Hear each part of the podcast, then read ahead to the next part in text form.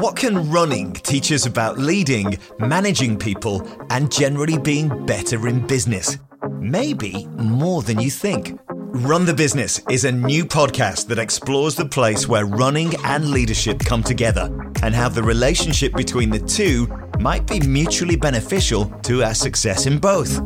There's a huge value to totally disconnecting. For me, that's being unreachable, having no agenda, and this happens on a run. A runner's high is a real thing. The goal setting, the resilience, the ability to kind of work through challenges is something that is very parallel to being in an executive position. Every week, we take to the roads, trails, and treadmills to chat and occasionally run with some of the world's greatest entrepreneurs, CEOs, and business leaders leaders to see how running has helped them become better in their work and as people. If I've gone out and got a run in, I've processed a lot of the things that I'm going to do that day. And having an hour's headspace enables me to think about how I'm going to react to the decisions that I'm going to have to make before I'm in the position where I'm making them. You can often not take risks in business because you're afraid that you might not get it right.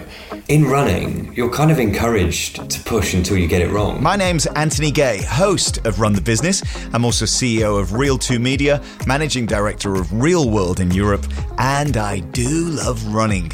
I'm kind of on a quest to answer the question do runners make better leaders? I think one of the most important rules for CEO is basically to tell it like it is. And I trust you to make a decision based on the current status of the company. You know your domain better than I do. That's why we hired you. So, whether you're a new runner considering your first 5K or you're a seasoned road warrior, this podcast is for anyone wanting to up their game, from pounding the streets to succeeding in your career. I'm getting teared up. It, it was such a, a clear moment where I'm running faster and faster to deal with my frustration, and then just having something click and, and saying, I'm going to have to found my own organization.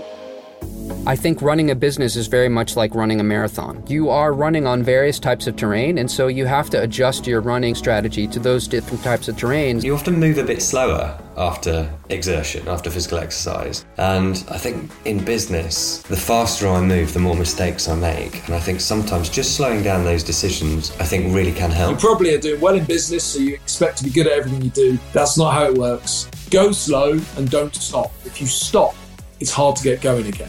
Run the Business is a Reel2Media production and is available soon from wherever you get your podcasts.